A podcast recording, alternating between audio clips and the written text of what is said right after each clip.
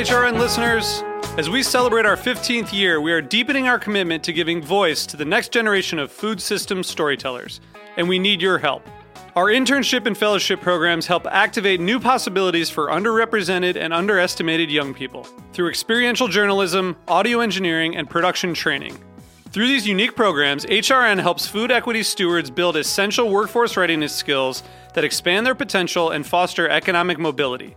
Please consider supporting these critical programs. And with a minimum donation, you can be entered to win a dinner for two at an amazing restaurant in one of eight cities and tickets to a concert at a great venue in one of those cities. We have incredible partners across the country who have donated, as they also share our passion for helping to educate the next generation of food systems storytellers. Check out heritageradionetwork.org slash 15 to donate and enter to win today. That's heritageradionetwork.org slash 15 to donate and enter to win today. And make sure you donate before March 31st. Thank you. This episode is brought to you by Castor and Pollux, maker of America's number one organic pet food, Organics. Look for their newest line, Pristine, the only complete line of pet food made with responsibly sourced ingredients. Learn more at heritageradionetwork.org/pets. You're listening to Heritage Radio Network. We're a member-supported food radio network broadcasting over 35 weekly shows live from Bushwick, Brooklyn. Join our hosts as they lead you through the world of craft brewing, behind the scenes of the restaurant industry, inside the battle over school food, and beyond. Find us at heritageradionetwork.org.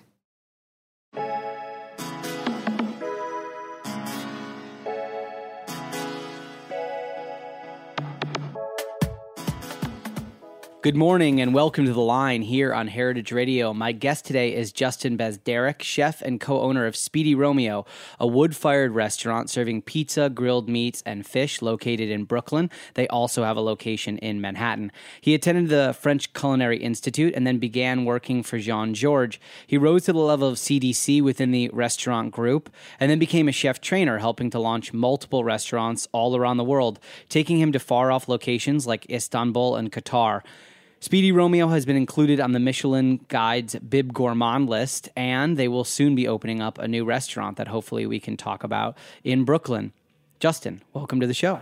Thank you very much. Happy to be here. So, congratulations on the Bib Gourmand. You worked at Jean George, which is obviously a, a, you were in that restaurant group, which has some very high end properties.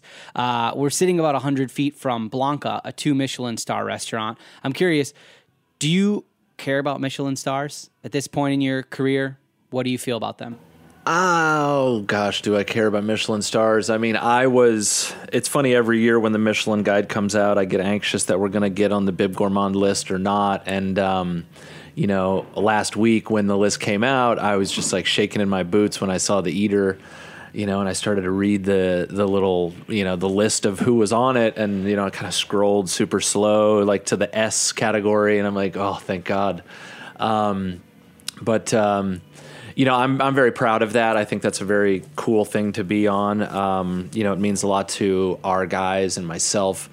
Um, you know, I'd, all, you know, of course, when I'd I'd had a Michelin star when I was a chef at Perry Street, and a lot of those recipes were mine when we had that star, and so I was very proud of that. And so, of course, when I opened Speedy Romeo, I was like, "Well, we're going to be the first pizza place to get a Michelin star," um, you know, which is not the case. I know there's so many rules and um, you know criteria that you need to hit to get that star, but um, you know that's sort of how we treat the kitchen. You know, we treat it as um, you know trying to buy in the best product we can and um, you know, making sure that each pizza or dish we serve is seasoned to, you know, our utmost standards. And, you know, I think from that and continuing to produce that food is what keeps us on that Bib Gourmand list. It is an interesting kind of dynamic, though, because it seems like maybe in New York City, it is incredibly difficult to get that Michelin star if you don't have the white tablecloth. And there are very few restaurants that have sort of a a casual service style that have a, a, Michelin star, but it is also there isn't like you can't go to a website and look at the 100 criteria for nailing that star. It's sort of this secret back room type of uh, like you don't even know who the inspectors are. They're totally anonymous. So um, when you were at Perry Street did you have an inkling that you were gonna that you would that you would get one? Were you were you thinking that there were specific things that you had learned in Jean George that you thought like these are the absolute important necessary steps that we need to take in order to get the star? I mean, for for me, when I was the chef there, it was you know what I'd learned right before working at that restaurant was how to create a recipe, um, and so that came with just you know eating all around the world with Jean George or at, in at that time in restaurants in New York City, um, and then preparing the dishes that I served at Jean George before I worked at Perry Street, and with that, it was you know making sure that. Um, you know, making sure that every recipe that I created had all of these flavor elements that made Jean Georges food so exciting. You know, so you know, not only did we try to buy the best produce or meats and seafood and we could buy, but then from there we just had to make sure that the dish hit on all levels. Um, you know, of you know, does it have some sort of heat? You know, Jean George and um, you know, a lot of his restaurants have that element of spice and flavor where, you know, some type of, you know, other restaurants that I've eaten that sort of fall flat there. Um, you know, that adds the sex, as he used to call it. Um, and that's something that I think we still try to do at Jean Georges is, or uh, at at Speedy Romeo, is to um, you know have a little bit of heat in each dish. You know, a little spice, either you know from straight up black pepper cracked over the dish right before it goes out, or um, you know we have pickled chilies that we uh, use often. That was a big JG thing. Um, you know, so also chili flake makes a lot of appearances where you don't expect it. Um, but you know for me when at perry street it was just how can i just make sure the food tastes fantastic and it is um, you know hitting on all those levels of flavor that i'd learned from jean georges when it comes to flavor of your current restaurants your food is heavily focused on fire, smoke, uh, bringing the elements of that uh, of that environment into the actual dish. So I know you grew up in Kansas City home of some really great barbecue that people associate with uh, with that city. Uh, I once waited in line at Arthur Bryant's for a really long time. I don't know if that's like the place that locals go, but I, w- I was not disappointed.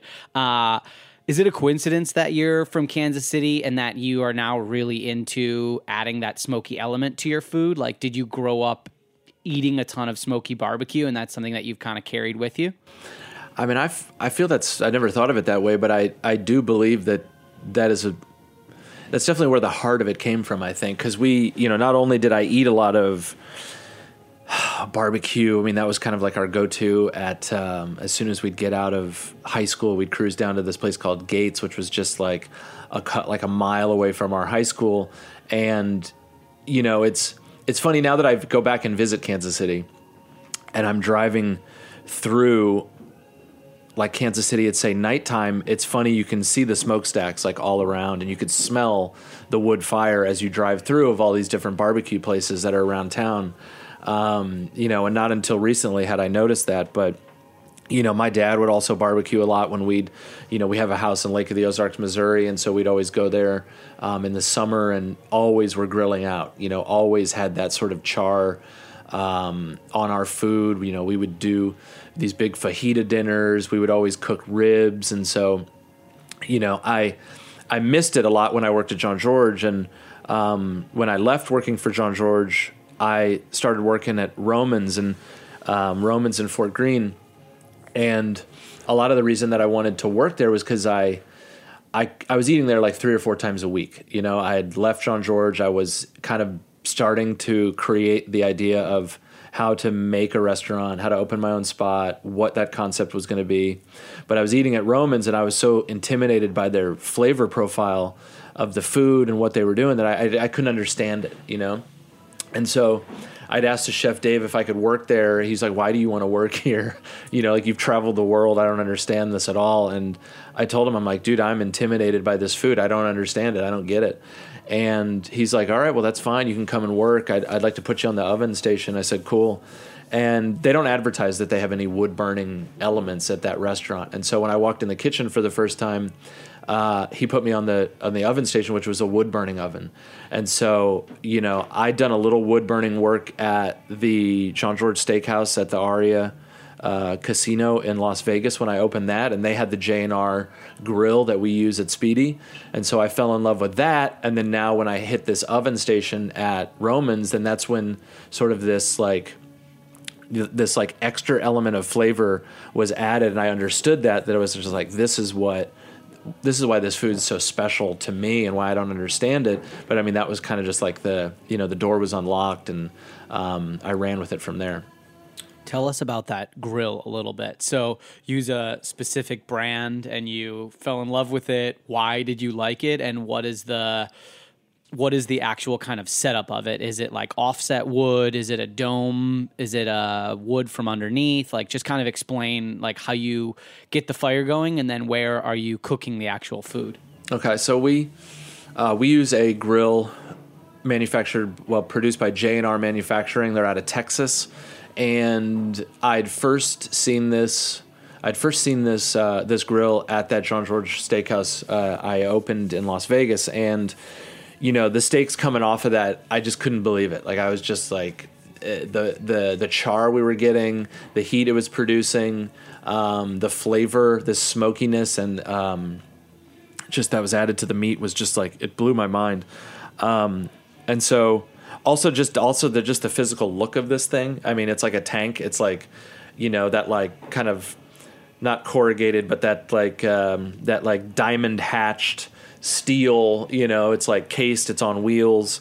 Um, it has a giant wheel on the side that you can crank to raise the um, the section of the grill uh, that holds the grates, um, and from there, all you do, it has a little door, you know, so you open it up. It's basically cinder block like casing. It has that steel wrapped around it.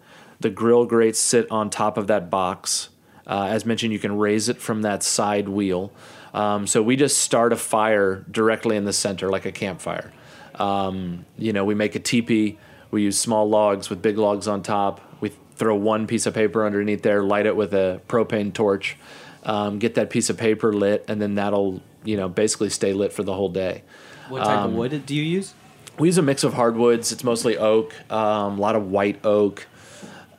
Uh, you know, kind of we, we don't exactly know what we get, but for the oven we use thin logs, and for the grill we use larger pieces so that they produce more coal um, and sort of keep a a glowing ember underneath, and then when we need some extra heat, then we'll throw a log just on top. So, you know, we find that we almost treat it as like a French top. You know, so imagine you're at a, you know, you have a French top. Uh, in the center, you have that that little ring, you know, that circle where it's the hottest spot right there, and then everywhere around it sort of cools off. So we basically use it in that in exact same sense, which is funny because, you know, that's what I used at Jean Georges for so long. But so right in the center is where we're gonna where it's hottest, and we just have the flame just sort of like tickle through the grates and right there is where we do all our searing. So our burgers, our meats, our uh, what else do we do there? Um, dry aged bone and ribeye we have, so we get a good sear on it, and then move it off to the side to continue the cooking. We have a whole bronzino. We have a half chicken that's deboned. So all of that type of work we do just offset that hot flame, so that we're not getting real char, but we're getting more of like a smoke um, and sort of browning of those meats, but the, like the skin on the fish gets crispy, uh, the chicken skin gets super crisp, but you know it's. Uh, you know, to I guess to answer the question, it's sort of treated as like a French top, so just hottest in the center, and then it cools off as it gets. Part of part of cooking on fire is just experience, right? You have to have a feel for it. It's not as much like pan pickups with timers, and you can't really regulate a gas knob and say like, look, you're going to start the pan with, uh, you know, a tablespoon of butter, and it's going to be on low heat. It's like you really have to get a feel for it, right? So how are you able to convey that to the team in your kitchen uh, do you just hire people that have worked with wood before, or is there sort of a process of them shadowing someone who's working grill so that they can get comfortable uh, picking up picking up you know a bone in ribeye over over wood fire, which is like not only are you cooking, but then you also have to. It's your job to regulate that temperature right over the course of service, which is really hard. Right. It's it's not easy. It's definitely been something we've sort of passed down through the ages, if you will. But it's like, um, you know, it's it basically all comes to just a teepee. I like to train the guys or um, the people working the grill station that it's just if we keep a teepee underneath that grill of wood that's just kind of keeps laying itself, you know, the next log keeps laying on the next log to keep a crosshatch effect. And if we just have a small, subtle flame coming out of the middle, then we know we're good. We know that we've achieved all that heat around there. Um, you know, for the oven, when we learn to use the oven, we use the laser thermometer to kind of judge, okay, how hot is this floor? Um, we never really use that on the grill at all, but I mean, you could to to help start you uh, to you know to start learning the temperatures of the grates. But when it comes to the meats and things we're putting on there, it's a lot of just temperature, feel, um, not temperature and feel, but more um, what it looks like. You know, so if we see that we're getting a good char, then okay, we've um, you know, we know that side is cooked, and so let's just like flip it over, do the same thing to that side, and then, you know, I like to teach the grill cooks that, in terms of meats, learn how to prepare a perfect medium rare, do that the same way every time, and then every after that, then it's just cooking the meat longer, you know. So that's been best for our training. I want to jump back pretty far in your history, which is take me all the way back to culinary school how did you end up making that decision? You did you started at a like a more traditional college in Arizona? Did you finish there and then go to culinary school? Did you kind of decide like that wasn't for you and jump to culinary? Like what what happened with that? Exactly. I went to Arizona State University and I chose to go into the uh, the School of Architecture for Industrial Design. So I wanted to be an architect. My high school administrator said, I think industrial design would be better for you. I think you're more suited for that. I said, all right, cool. You know, no, whatever you say. And, um, you know, I, I, definitely chose Arizona because of its, um, I hate to say, I don't think I really studied the, uh, dove into the, um, you know, the curriculum so well. I, I definitely, was you dove into some pools in 100 degree weather for a couple I months? I most definitely did that. I uh, I think I definitely went there for the extracurricular activities for sure. Um, you know, and you know, I, I, did pretty well in school, but I just the hardest part was going to class. Um, when I did go to class, I did well, and I, I, found I worked well under pressure. Of course, I procrastinated all these projects to the very end, and I got them done. And all the teachers were like, "Well, this would have been great if you would have spent more time on it, but it's an incredible idea." But you know, I said, "Okay, great." So at that time, Food Network came out. And so, you know, when we'd not be going to class, we'd be hanging out at my buddy's place. We'd be we'd be watching Food Network, you know, watching Emeril, fucking bam, you know, doing all that, and and we would get all excited, and um, you know, it was almost. Uh, I, I don't know, and we would we would play around at home and, and cook, and you know, but what I realized is that the restaurant industry sort of has all these things that I was interested in, and after you know, doing sophomore year twice, I was just like, all right, this is enough. I'm not gonna, I'm not gonna do this. And, um, you know, I didn't really know what I wanted to do. And I'd studied art, I'd done painting, I'd done all these things, I'd done pottery. And so, you know, I realized that the restaurant industry encompasses all these things that I enjoy. You know, the architecture of the space, the interior design, uh, the layout, the industrial design of the furniture and plateware, if you will, um, the artistic uh, ability to create a dish, the sense of urgency needed to work well under pressure, uh, which was something that I sort of thrived on. And it turned out that I realized this when I'd gotten a job at this place called Pita Jungle in Arizona, and it was like this sort of like hippie kind of, um, like, I mean, we made many a chicken shawarma there. That's where I learned the word shawarma, as you so know. Um, some sprout wraps and hummus wraps and things like that. Yeah, some tempeh burgers, um, and uh, you know, but it was just like I they threw me right on the line. I had no experience. The manager asked me, "Have you ever cooked before?" I said, "I've cooked at home." He's like, "Okay, great." Threw me in. It was the most disorganized kitchen. Um, when the tickets would come in, you would put a tear or a fold on the ticket and then you would produce every dish on that so on that ticket so if it was just like something off the grill something off the pizza station something off the garde you would run around the kitchen and produce all that food and put all that food into the window where the dude right behind you is waiting to get on the grill because he's ready to cook his. You know, it was just chaos, and so I really. But I mean, I, I loved it. I love the pressure. I love the camaraderie of the kitchen. You know, I'd sort of landed, if you will, of like this is for me. And um, you know, I'd worked in a couple restaurants in Arizona.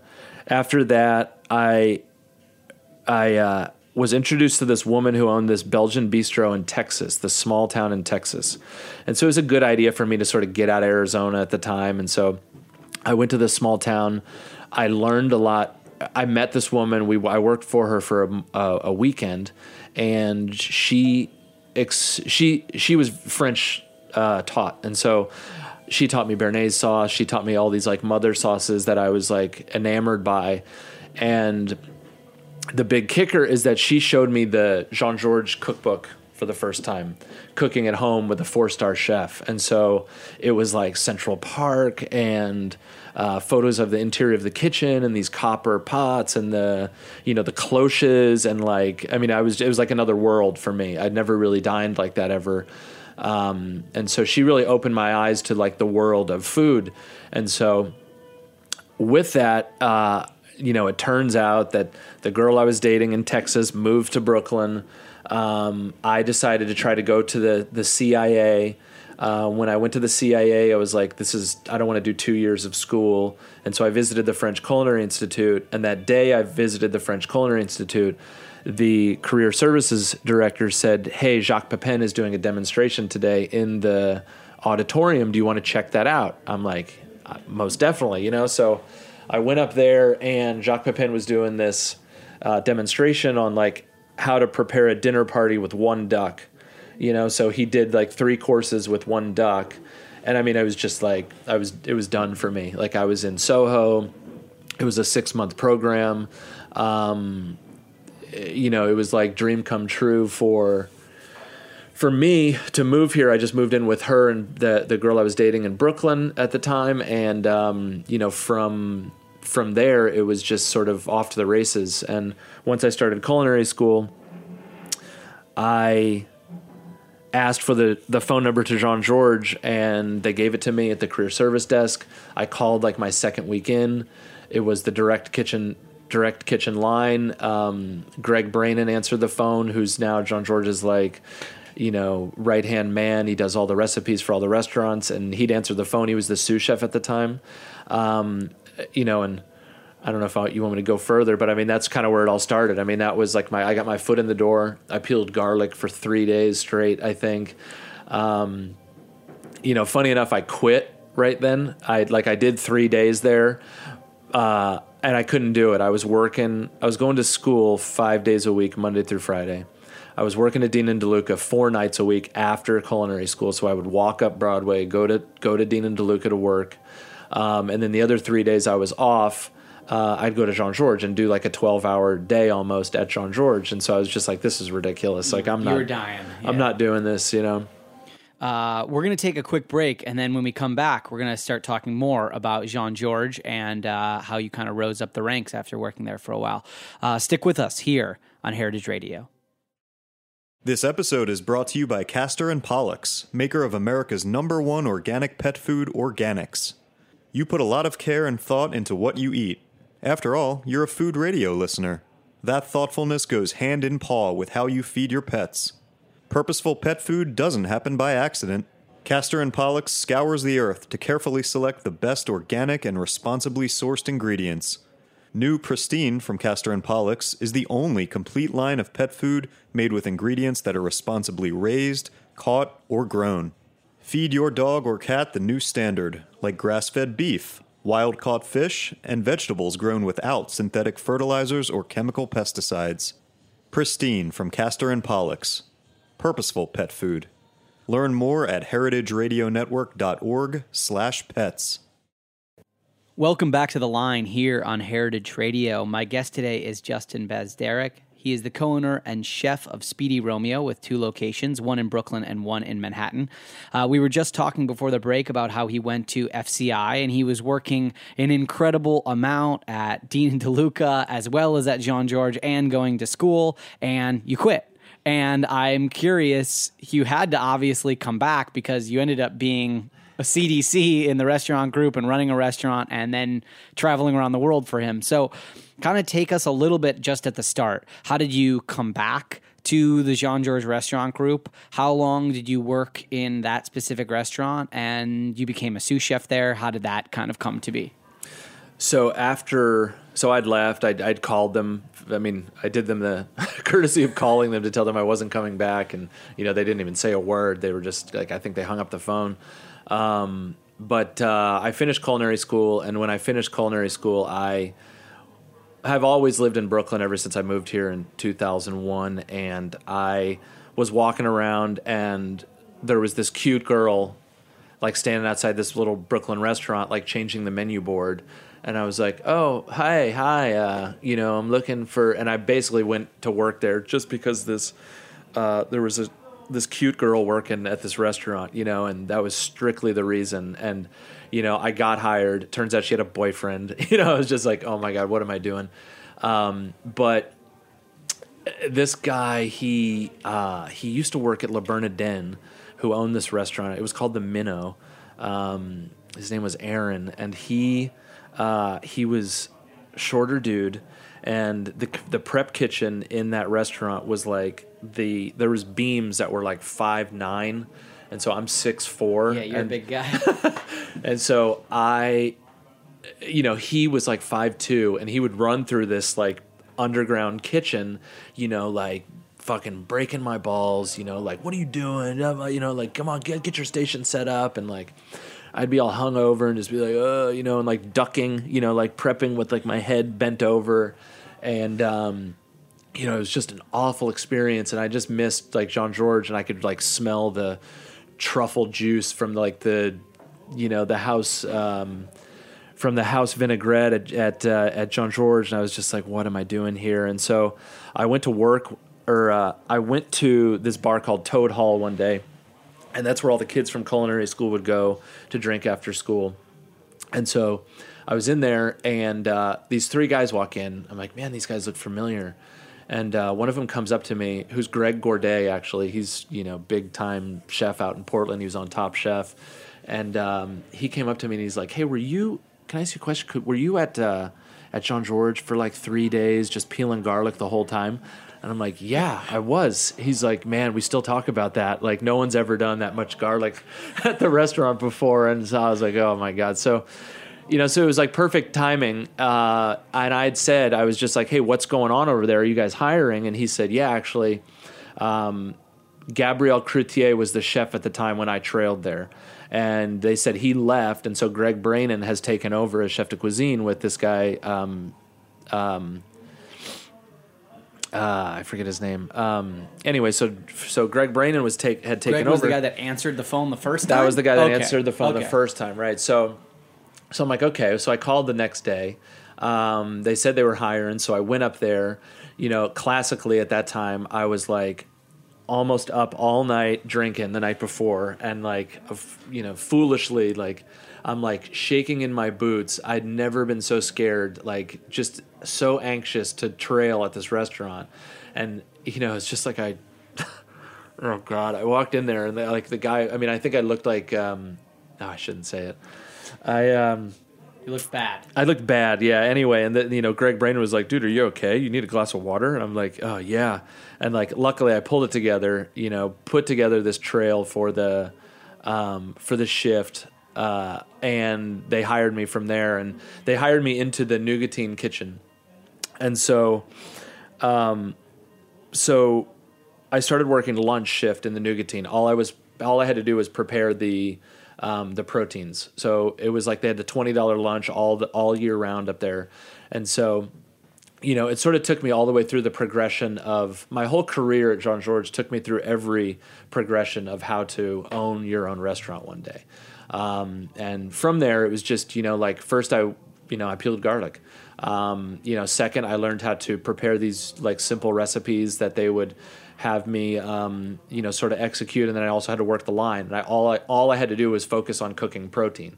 I didn't really have to worry about putting the dish together too much because then my partner, um, he he would produce all the the sides and veg for these dishes. And so, you know, I basically just learned how to cook protein. You know, they funny enough, they were just like I kept you know, still to the day I try to live by the motto of like how do I make it better tomorrow than I than it was today? How do I do better tomorrow than um, than I did today? And you know, I just stuck with that sort of mantra forever, you know, and I um, you know, from there they took me up into the upstairs dining room. Uh, so I was in the Nougatine Cafe to start. From there, I went up into the four star uh, dining room, and um, you know, I worked daytime, but I worked every station in that kitchen. Um, you know, from there, then working daytime, I learned how to produce the recipes because I prepped the food for the night guys. I also did service. Um, and then from there, then they made me, uh, they brought me on to uh, PM Saucier, which was one of the hardest stations at the restaurant. Um, and then after doing that for a while, then they made me sous chef. So, was it a classic kitchen? Like yelling, throwing. It was was it in the style of sort of like that old school intimidating, we're going to kind of beat you down and then build you back up or what was the vibe in there and how did that kind of shape you as a young guy? Maybe not fully super serious yet with like digging in until you kind of got to Jean George. Yeah, I mean, it wasn't so. It was a little aggressive. Um, it was definitely you had to earn your rank, earn your rank. You know, there wasn't at that time working there. There wasn't so many systems set up to really like succeed. Like you kind of had to do it on your own. Like you had to come in, check your own station, make your own list, produce the food you needed. They would come around and taste it around uh, service time, which was like when I was working that that first time up in that upstairs kitchen and Greg Brainin would come in. He, his shift was to start at noon, and the first thing he would do would walk on the line, and man, I would see that dude come in the kitchen, and I would just like shudder, like, oh my god, this guy's gonna tear me up again. And he would come over to my station, start tasting everything, and be like, what the fuck is this? What the fuck? You know, like, you know, I mean. He'd be like, "Why? You know, do the right thing." He just kept telling me, "Just do the right thing." I mean, I would just like, you know, such foolish things of just like trying to shortcut things, but like you like know, the what's really an example of that? Like, what is something Like that you come over and say like that's totally wrong? Did you know that it was you were trying to cut corners? So like, what does that mean? There really? was there was times where I was definitely cutting corners. There was one soup that we had to prepare that was just like we would have all these aromatic vegetables in the broth, which which we had to boil for a long time, and then all these thinly cut vegetables and herbs would then have to go into that soup and steep, covered. Um, and then from there, you had this beautiful aromatic broth that was like this the base of a vegetable um, soup. And so I was just like, I know I needed to produce a new batch, but I was just like, oh well, I don't want to. And it'd been in the walk-in for like two days, and I'm sure I could have used it and it would have been fine. But I was like, you know what? Like, I better bring this up to a boil because maybe it'll get someone sick because it's been around for two days. So I had no idea what I was doing, and so I put that soup into a pot and just boiled it. And then put it back away. So this like beautifully steeped like broth, I just boiled for a long time, and then, you know, and he tasted it, and it was just bitter and like acrid and like you know, asking me like, "What did you do? How did you prepare this?" You know, and I'm like, "Well, I just followed the recipe." You know, so just lying and like, you know, trying to pull a fast one, and um, you know, but what I realized and where I my career started to elevate was when I just like I took this dude's lead. You know, like I was just like, okay, I'm gonna like try to work my way underneath this guy's wing and just learn everything I can from him so that I'm going to be the best cuz he's obviously the best here. So I want to be the best cook I can be, so I'm just going to do whatever he says and follow his lead. Um, you know, one thing that always rang very true to me, and I still remember it, was uh, when I was in culinary school. This guy came from the CIA, and he talked to us about the front of the house and service. And one thing he said is, he said, "You'll only amount to those around you." And so I sort of took that to heart from a very young, or, or very early in the career, and you know that's a big reason why I stayed with Greg, why I stayed with Jean George for nine years, because I knew that if I stayed with one person that was extremely successful, and I learned as much as I could from them, then one day I think I could be as successful as them. it's such a sprawling organization. I don't even know how many restaurants are contained. And obviously, you went many years prior, you had opened up that cookbook. Do you remember the first time that you met Jean George? And was it in were you cooking at that time, or was it like did you see him in the dining room or something like that? What what was that like when you thought to yourself, I sort of came here because I saw this mythical chef in a cookbook, and then you you see him face to face and you're working for him. What's that like? Yeah, that was. I mean, uh, the, the first time I'd ever shaken his hand was at the uh, when I was peeling the garlic. I mean, I was back there, and he just, you know, it was I was kind of back in the in the dregs, you know, not really in the prep kitchen like during this during service, and he just walked by me and just stuck his hand out, said hello, um, you know, Jean Georges, and I was just like Justin, you know, he's like, you know, hello, and then he he bolted, you know, and you know, f- funny enough, there was just like it, there use there was this place called um, you know, when I was working, I would I would go out downtown a lot and um, Sub Mercer. Did you ever go to Sub Mercer? It was like a a club, this underground club underneath Mercer Kitchen, and so.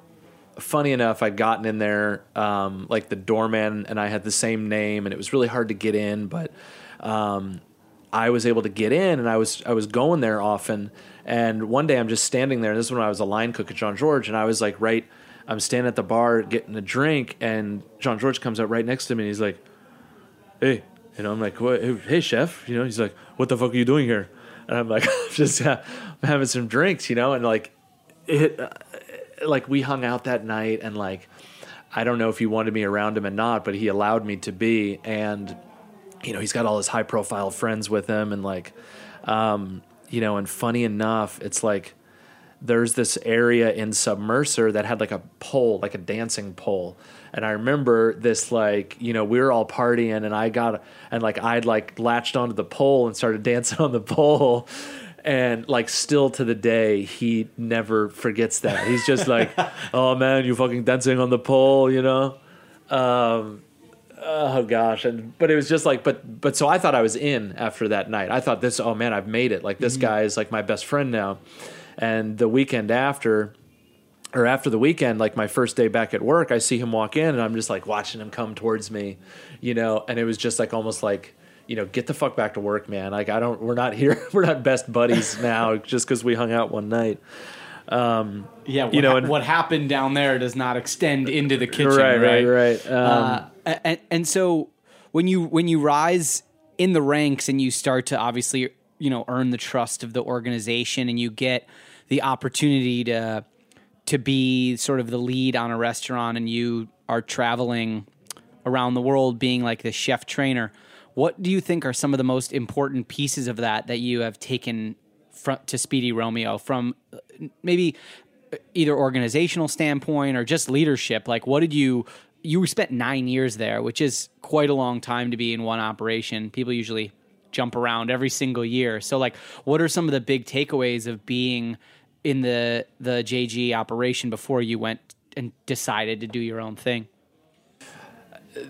You know, as mentioned, the best part about working for one guy for nine years was that you know I was able to learn every aspect of um, you know restaurant ownership, if you will. Um, you know, in terms of you know to answer your question in terms like the biggest part about the traveling and the best part about the management was that I'd worked with every type of personality around the world. You know, like the super proud Turks with like flying dishes and like tears and hugs and you know like I mean it was a roller coaster but it was just like you know it was just passion that I was seeing there and um, you know, when I worked in Qatar, that was like the United Nations of a kitchen. I mean, they had, um, I mean, it was almost like all kids working there, and it was just, I mean, there was kids from Korea, Japan, India, Bangladesh, Mexico, um, Russia, all the Eastern European or uh, countries. Um, I mean, it was Thailand. I mean, it was madness. I mean, and uh, you know, it was, but I think one thing that I found what really helped me in learning that is one personality, just how to be sort of humble. I could learn from everyone. Um, I can teach through food, and that was basically with that language barrier. I've learned that you know it's about what people see you do and not what they hear you tell them to do. Um, you know, I feel like sometimes trying to teach people like just philosophy and whatever while you're doing the work, they tend to get you know diluted and they don't exactly uh, remember what you've shown them. So I just try to keep you know these days when I try to train someone like my verbal to a minimal. You know, it's just like you know flip it, season it. You know, I mean, it's just like simple, but I mean, I'll, I'll like point to things to be like, see that, see that. You know, it's just very um, very visual in training, and that was based on language barrier. But you know, it's like with the nine years I worked with Jean George, I, I was convinced that I was going to create some molecular gastronomical fantasy if I were to ever to open my own restaurant one day. But as I stayed with Jean George for so long, I noticed that you know he started opening places like ABC Kitchen.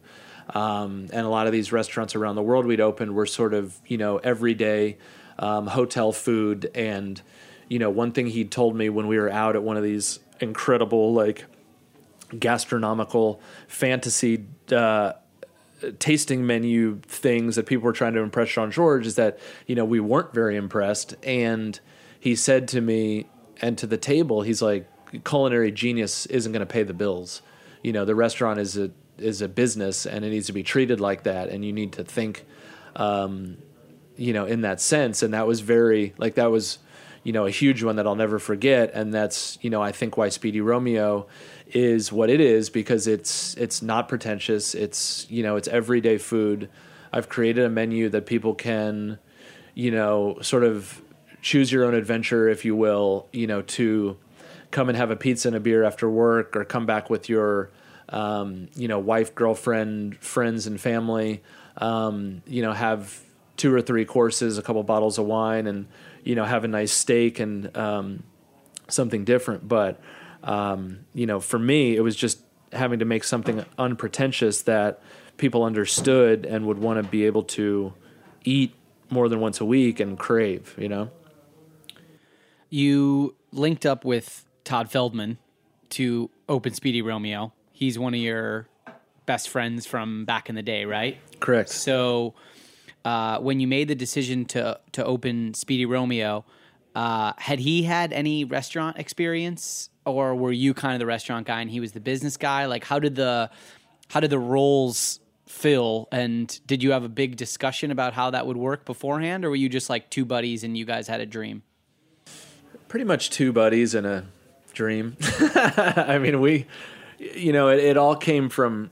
Uh, I met Todd in, at Arizona State University. We were um, he lived across the dorm from one of my best friends, Chris, who I grew up in Kansas City with, and uh, he, you know, he, we we became roommates. We became great friends, and you know, funny enough, it's like oddly like the two of us laying in our underwear watching like movies we'd already seen in college. You know, I was just like, this dude's going to be a success someday. I'm going to stick with this guy. I have no idea why I thought that at the time, but it's funny. And now we're both business partners and successful. Um, but uh, you know, it was not until he was in casting and out of college, he lived in L.A. Um, he worked for CAA. He came back to New York to do casting uh, for Grant Wilfley, and um, from there, he uh, decided to open his own company. But you know, so I was cooking in New York. He was back doing casting, um, and from there, he told me, "Did you know my parents own this this racehorse named Speedy Romeo. I said, no, man, that's a you know that's a cool name. He's like, wouldn't that be a cool bar? I said, yeah, that's a great name for a bar. He said, yeah, my parents had this picture of Speedy Romeo, and it was just like a bust of the horse in my den of my basement, and I just would look at it every day when I was watching TV. And wouldn't it be cool to have that picture above a register and it just be a dark dive bar and like who wouldn't want to go have cocktails at Speedy Romeo? And I was just like, wow, man, that's a great idea. And so, you know, so when I was working at Roman's and started to kind of push the uh, the idea of opening a place, I started looking for locations um, near Fort Greene because that's where I'd lived, and I just kind of went further into Bed Stuy because uh, I knew that's the way the, um, you know, I knew that was the way the wave was was flowing, um, and I found this location which was in an automotive parts store, And so I was just like, man, this could be, you know, I wonder if Todd would want to go in. We talked about opening a bar, but I mean, that was just a fantasy. But I wonder if he'd be interested in going in on a restaurant. And so, you know, so from there, sort of with his like um, casting background, I was just like, well, he could do the front of the house. I could do the back of the house. And then that'll be kind of like he could be the host with the most, you know, and I'll just do the cooking. Um, and we'll go from there. Um, and, uh, you know, we sort of, you know, funny enough, we like we got some cash from um, his mom um, to, you know, I put together a business plan, which I can't believe I did. Um, I mean, and like I hit the numbers. Like year one, we hit the numbers that I'd projected. Like I just, I think I'd got business plans for dummies, the book, and I used that to to make this thing. Um, but uh, and I brought, we'd brought his parents to Roberta's to show them like, hey, you can open a place in Brooklyn, and you know, because at the time in Bed Stuy where we put that first spot, it was a little it was a little shady. You know, I mean, it was just like off the beaten path. People called us pioneers for putting that down there, and um, you know, now it's just crushing. So, um, but I mean, that was sort of the idea that we would think that. You know, I do the cooking. Todd would do the front of house, and you know, it sort of quickly became more than we could absorb, especially for Todd in that sense, where you know he had zero restaurant experience. His mom owns a diner in New Jersey, but like, you know, um, he didn't really have any experience, and so we sort of realized that okay, we need help sort of quickly here because this is growing faster than we can um, we can take on on our own. And so, you know, my dad came along with some um, you know a lot of business background to help us out with the books and the financing and the you know accounts receivable and all that, and um, you know put some practices in place for us. And you know, he basically became a partner uh, at that point, and um, you know, Todd we, we hired a general manager to help with service, and then we, um, you know, I stayed with the cooking, and then. Uh, you know, Todd went on to, you know, he went, his casting got busy. So he, you know, with the company he has, so he went back to that. So, um, you know, but it was just, there was a lot of just kind of, you know, the, that photo of the horse was kind of a lot of the inspiration to, to put together what we did. And, um, you know, with the automotive space, fitting the sort of like speedy theme and then Romeo with the Italian uh, food and pizza we wanted to do. It was just kind of like, well, this this fits perfectly, so we ran with it. You have two locations now, and you mentioned briefly right before we went on air that you're working on a, a third restaurant, a different concept. Would love to hear briefly if you can share anything about the the third concept, and also uh, if you can quickly share where your head is at in terms of going from one to two to three locations. Now you're getting in this realm where can't be at the restaurant every single day all the time. Uh, and uh, how does that make you feel as you kind of expand your uh, your growing restaurant group? Um, anxious. um, you know, it's it's it's you know, a funny thing that I've learned, and now that I'm 40, um, you know, is to kind of treat anxiety as excitement, you know, to sort of flip any nervousness to like, let's kick ass, you know, let's, you know, I don't turn this like kind of negative feeling, which is very similar to excitement, into, you know, let's do this. And so, um, you know, that's sort of how I'm treating this new restaurant, but, um, you know, to be able to do a third restaurant that's a new concept, um, you know, I'm, I, I rely on a great team. You know, I have great managers at both restaurants. I have great chefs at both restaurants right now. Um, I have to uh, trust in what they do. You know, I have to kind of give it up to let them do it. Um, you know, I've sort of put all the legwork in place, and you know we have lots of systems that help us do what we do on a daily basis. Um, you know we have recipes that are written very clearly. I, I, pride in that. That I think what I put down on paper is simple to follow. Um, I think that comes with the years of training with Jean George to make sure that the things that are read are very clear with the least amount of words. So that allows our recipes to come through and be consistent. Um, but you know, in the meantime of coming up into this third restaurant, it's like I have to spend a lot of time at both Speedies to make sure that I could just do as much as I can to get them up to speed. But, um, you know, this third restaurant is going to be a Mexican concept. Um, we are. This is a break, man. This is live breakthrough right here. This is hot off the press. You're the only people to know this, but um, we're, we're going to call it Oxomoco and so that's spelled O X O M O C O, and that is based on the, um, you know, the goddess of night, um, the Aztec goddess of night, uh, and you know, it's funny with a name like Speedy Romeo that was just like such a home run. We've tried so hard to like, you know, f- funny enough now it's, you know, that the my friend Chris who lived across the dorm hallway from Todd is going to be my business partner on this new project. So it's funny how this is all tying together, and he has a lot. You know, he has a lot of commercial real estate and um, construction background, and so you know, it's sort of like a good, uh, a new meat and potatoes um, business uh, business relationship that we have, and so. Um, you know, so it's in Greenpoint. Um, it is uh, 128 Greenpoint between Franklin and Manhattan. Um, there's an old space that was an old plumbing supply, so it's a one-story building. There's nothing above us. Uh, we just put in these three beautiful skylights in the place that were already existing. We just had to put in new lights. Um, but it's offset off the street, so we're going to have some outdoor seating in the front. Um, and so basically, where we were the menu is going to fit the same format as Speedy Romeo. So Speedy Romeo has pizzas as the anchor, um, where Oxomoco will have um, tacos as the anchor. We're going to have appetizers, same thing. Um, then the tacos, then some large format items, and then dessert. And so, uh, so with that, we're just kind of staying in the same format as what we've done, and that's what's and what's worked with Speedy Romeo. So. Um, you know, it's going to be wood fired. We're going to have two of those grills I spoke of, those J and R manufacturing grills. So we're going to have nine feet of grill space um, with two wheels to, um, you know, lots of marinated meats. Um, you know, thinking in the way of like if you had a trompo of like pork for al pastor.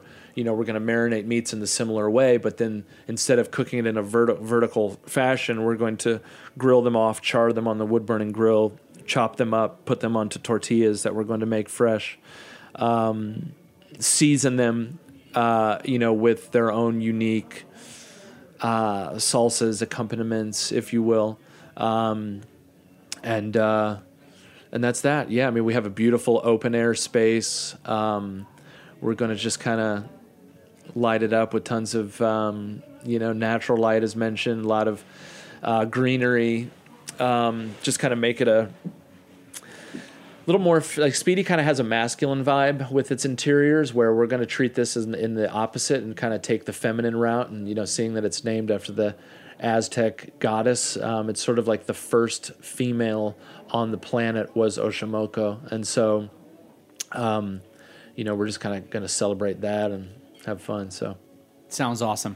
Uh, can't wait to see it. Is it Target 2018? 2018 early. Yeah, we're looking at um, April, uh, March, April. Um, so things are going good right now, and uh, obviously the hiccups will come because they always do, and uh, you know we'll just have to be open to that. So two speedies and a new Mexican concept on the way.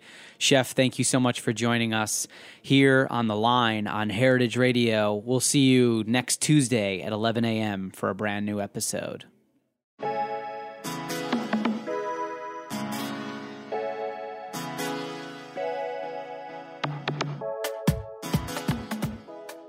Thanks for listening to Heritage Radio Network, food radio supported by you. For our freshest content and to hear about exclusive events, subscribe to our newsletter. Enter your email at the bottom of our website, heritageradionetwork.org. Connect with us on Facebook, Instagram, and Twitter at heritage underscore radio. Heritage Radio Network is a nonprofit organization driving conversations to make the world a better, fairer, more delicious place. And we couldn't do it without support from listeners like you. Want to be a part of the food world's most innovative community? Rate the shows you like, tell your friends, and please join our community by becoming a member. Just click on the beating heart at the top right of our homepage. Thanks for listening.